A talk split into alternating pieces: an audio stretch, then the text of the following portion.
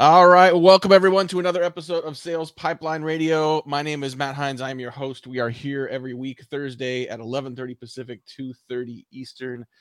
Thank you everyone for watching us. If you're watching us live in the middle of your workday, your work week, thank you very much for doing so. Because you are live, if you're watching live, you can be part of the show. If you have a comment on what we talk about today, if you have a question for our guest Omi today, uh, please feel free to throw those in the LinkedIn comments, and we'll make sure we highlight you in the show. Get your question on air. If you're watching this on demand, or if you're listening to this through the podcast, thank you so much for listening, for watching, for subscribing. Uh, every episode of Sales Pipeline Radio, past, present, and future always available at salespipelineradio.com. I'm very excited for our episode today. This is about six months in the making. I feel like we first started talking about this in February, which feels like not only was it a long time ago, but like a whole economic period ago, potentially. Um, Omi Bell, you're the CEO of Black Girl Ventures. Uh, thank you so much for joining us today. Thank you for having me. I'm excited. I am as well. Um, so many things we can talk about. I'm going to start with the vacuum cleaners because I think you know we talked about you know the work you are doing to help uh, minorities, black and brown people get better access to capital to grow their business. I want to talk about that and sort of where that came from and and and wh- how people can get involved. But you mentioned that you got your start in sales that helped you learn how to be a, a fundraiser selling vacuum cleaners. Talk a little bit about how you got into that and what's it like to be a vacuum cleaner salesperson. Well, you know, hello to the Sales Pipeline Radio audience. Thank you so much for having me, Matt. You know, if you think about it, when you are selling vacuum cleaners, this is pre-COVID, pre-monkeypox, pre-world going wild.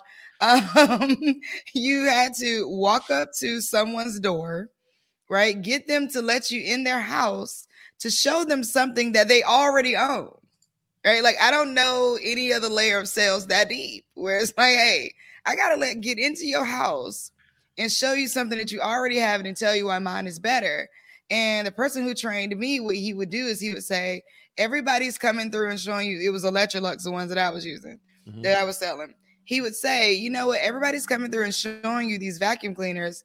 But the one thing that they're trying to sell you on is the thing that is not the thing that the vacuum cleaner does best vacuum.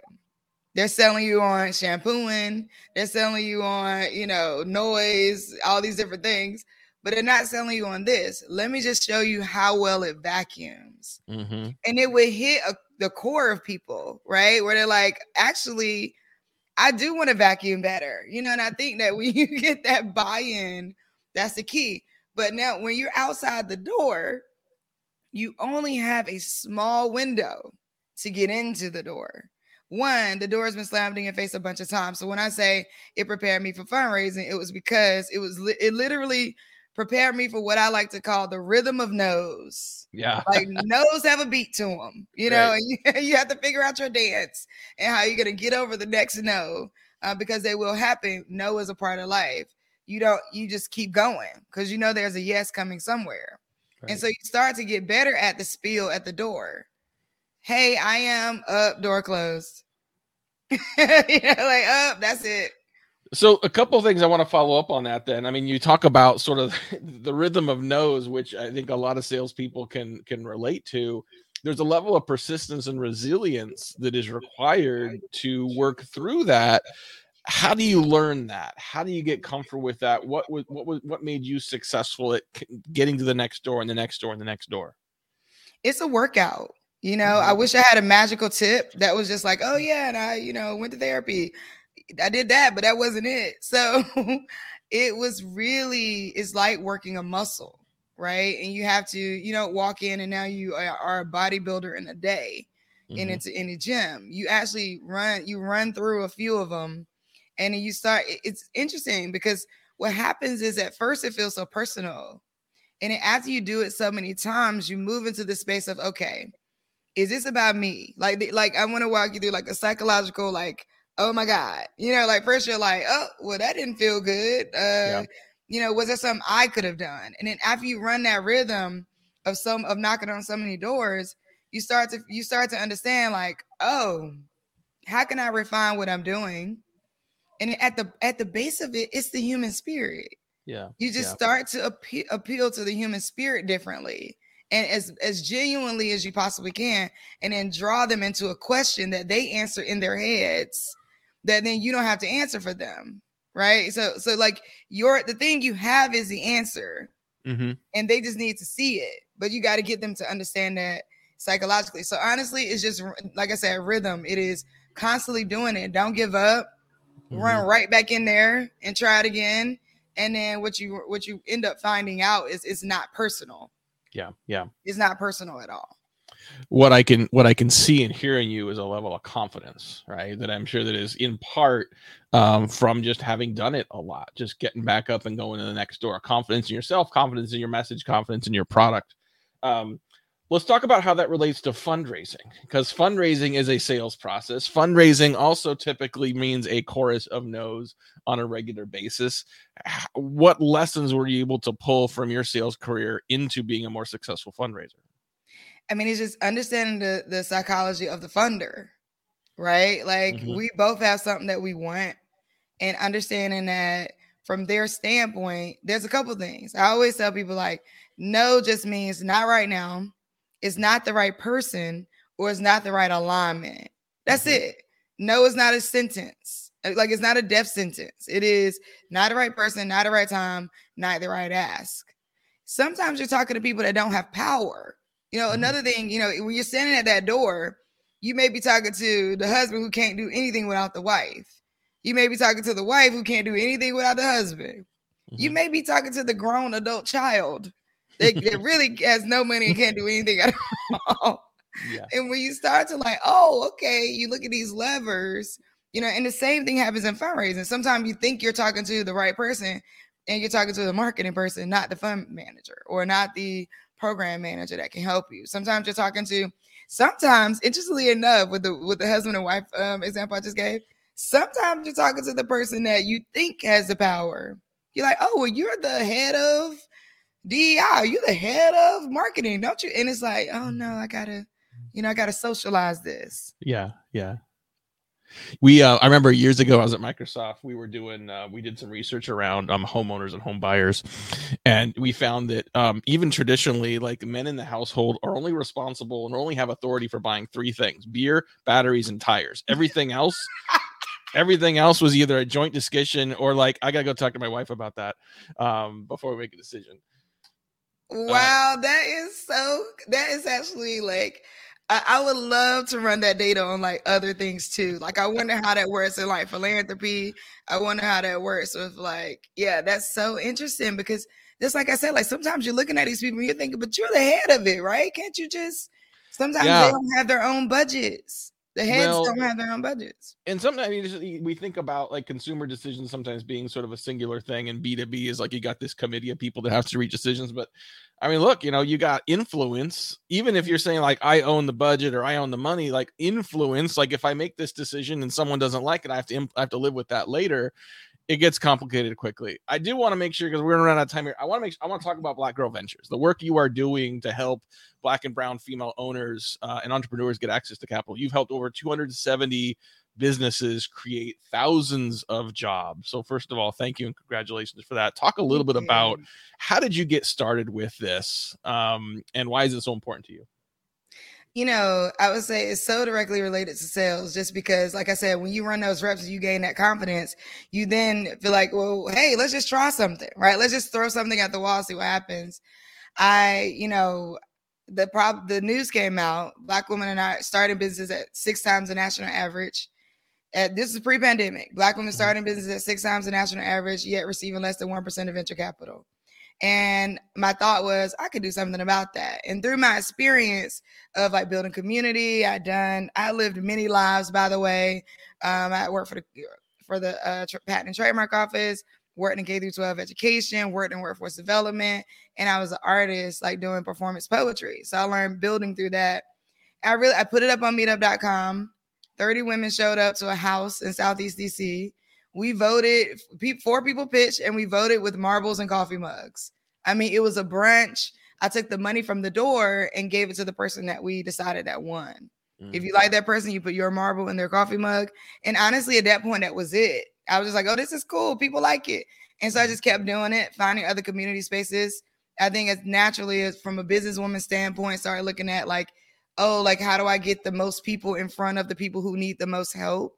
And that is mm-hmm. really what it's been about. How do I get the most people that can help in the community in front of the people who have the most need? And that's kind of how we work. So it's capital, capacity, and community. That's such a great model. Um, I talked to a lot of entrepreneurs and founders, and everyone has stories of resilience and having gotten no's a lot of the time. Um, I mean, I'm a I'm a white male, um, you know, neurotypical cis. I mean, I have a lot of privilege, and I think it's hard for me sometimes to understand or to know sort of how hard it can be for people without some of that privilege. Talk about you know what you see in the market, someone with darker skin who's also female. What are some of the specific challenges they're facing? Um, in terms of raising money and growing their business that we need more people to know about? Number one, belief and trust.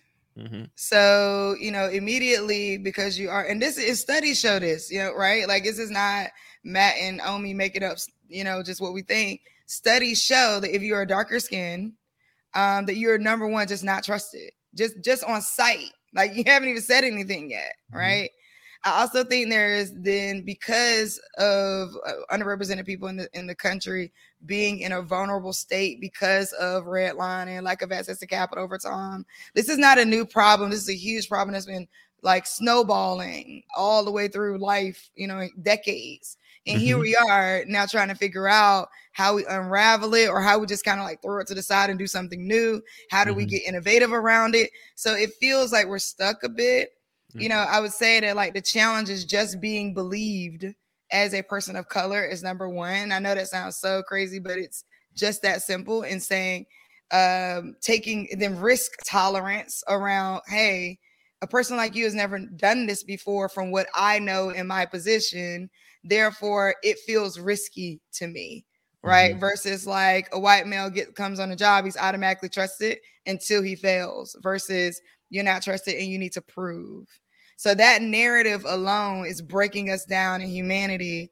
Just even being able to look into uh, some deeper innovations that Black and Brown people have. Get mm-hmm. past that, I think, and then we can do. We can now talk about the capital we have, how you have to get it. But there, that is a huge barrier. Uh, we're talking today on Sales Pipeline Radio with uh, Omi Bell. She is the CEO of Black Girl Ventures. Um, I'm sure you get this question a lot. Like, people say, "Listen, how do I help? Like, what can I do to be a better advocate? What can I do to? I mean, I can give money, but like, you know, what are the things that I can do that are accessible to me that I can be a an active advocate and participant in sort of creating more opportunity? What are you? How do you answer that question?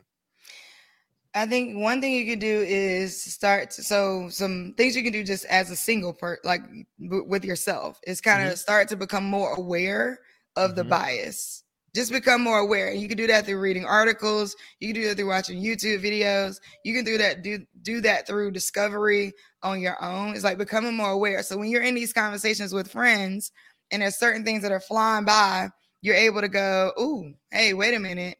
Actually why don't we just think about it a little deeper or tell or just mm-hmm. unpack that so i think getting mm-hmm. curious is number one mm-hmm. i think sharing if it's not if it's not money like you don't want to not you don't want to donate but that seems like the easier thing to do but sharing like hey i have an opportunity that i can actually share with someone that would make sense to diversify what's here mm-hmm. and i don't like to use like building bridges because i feel like you can build a bridge and nobody cross it right? We've been mm-hmm. we've been talking about b- bridge building for decades and we still haven't solved the challenge. So I look at it like raise the average. If you're in a room and you look around and you're like, this is a really white room right now. Mm-hmm. mm-hmm. like it would just raise the average number of black people that get to attend this thing or people of color that get to attend this thing.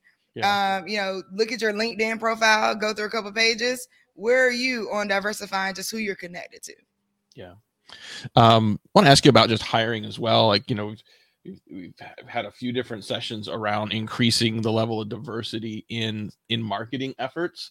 And one of the big headlines that's come out of that for me is like you, to be more diverse in your marketing you need to be more diverse, diverse in your team. If your team pre- creating that marketing is itself not diverse it's harder to, to come up with that.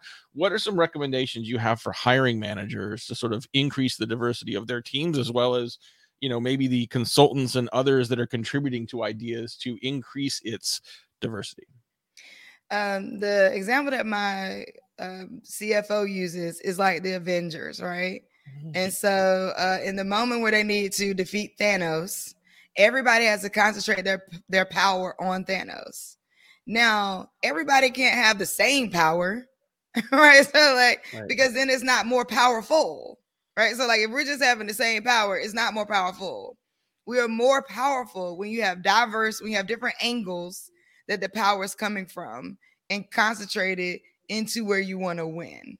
Mm-hmm. Right now, in the, when we if they were to not trust each other and turn to the left or right, they kill each other. Mm-hmm. Mm-hmm. right, like in this yep. scenario, right? So when you think about like diverse thought, having more people at the table is going to give you more ideas. Right now on Netflix, there's a show called 100 Humans. It's super mm-hmm. interesting to watch. I think, and it's got every people from different age groups. It's got 20s, 30s, 40s, 50s, 60s. Well, they gave them an exercise where uh, the 20s and the 60s actually are winning. And they're like, why? And it's like, what is happening? Why are the 20s and the 60s winning? It's like, because in your 20s, you're more carefree. In mm-hmm. your 60s, you're also more carefree. You're mm-hmm. you're settled on life in your 60s, and in your 20s, you're you're new to life. Mm-hmm. So the the approach that these two can take is different for what any mm-hmm. other people can take. And that's the way to look at it. Is like where people are in life. Diversity can mean multiple things. It can mean it could mean skin color, skin color, but it can also mean gender, mm-hmm. background, mm-hmm. degree, like schooling, where you're located. So age. So think about about diversity very broadly and say what are the best personalities and things that are going to take us to win. Yeah, no, thank you for that. And I think you know there i appreciate you talking about the diversity of diversity right? You know you start to think about accessibility questions. You start to think about the way people learn you know neuro neurotypical or you know other challenges or just you know just superpowers quite frankly that some people have that are different from others that are quite frankly just you know part of defeating thanos as well. Um uh, Omi, I know you. I know you're busy. We got to let you go. If people want to learn more about Black Girl Ventures, more read more about your perspective and how they can help, and just sort of better becoming better aware and educating themselves, where, where can they go and learn? Yeah, you can go to blackgirlventures.org, www.blackgirlventures.org. You can also go to omisworld.com, O M I S world.com. Love it. Awesome. Well, Omi Bell, uh, CEO of Black Girl Ventures, thank you so much for all the great work you're doing. Thank you. I know you're crazy busy. Thank you for spending some time with us here on Sales Pipeline Radio today as well. Thank you for having me. Awesome. Thank you everyone for watching and listening. Appreciate you being here. We'll be here next week, every Thursday, 11:30 Pacific, 2:30 Eastern. Until then, my name is Matt Heinz. We'll see you next week.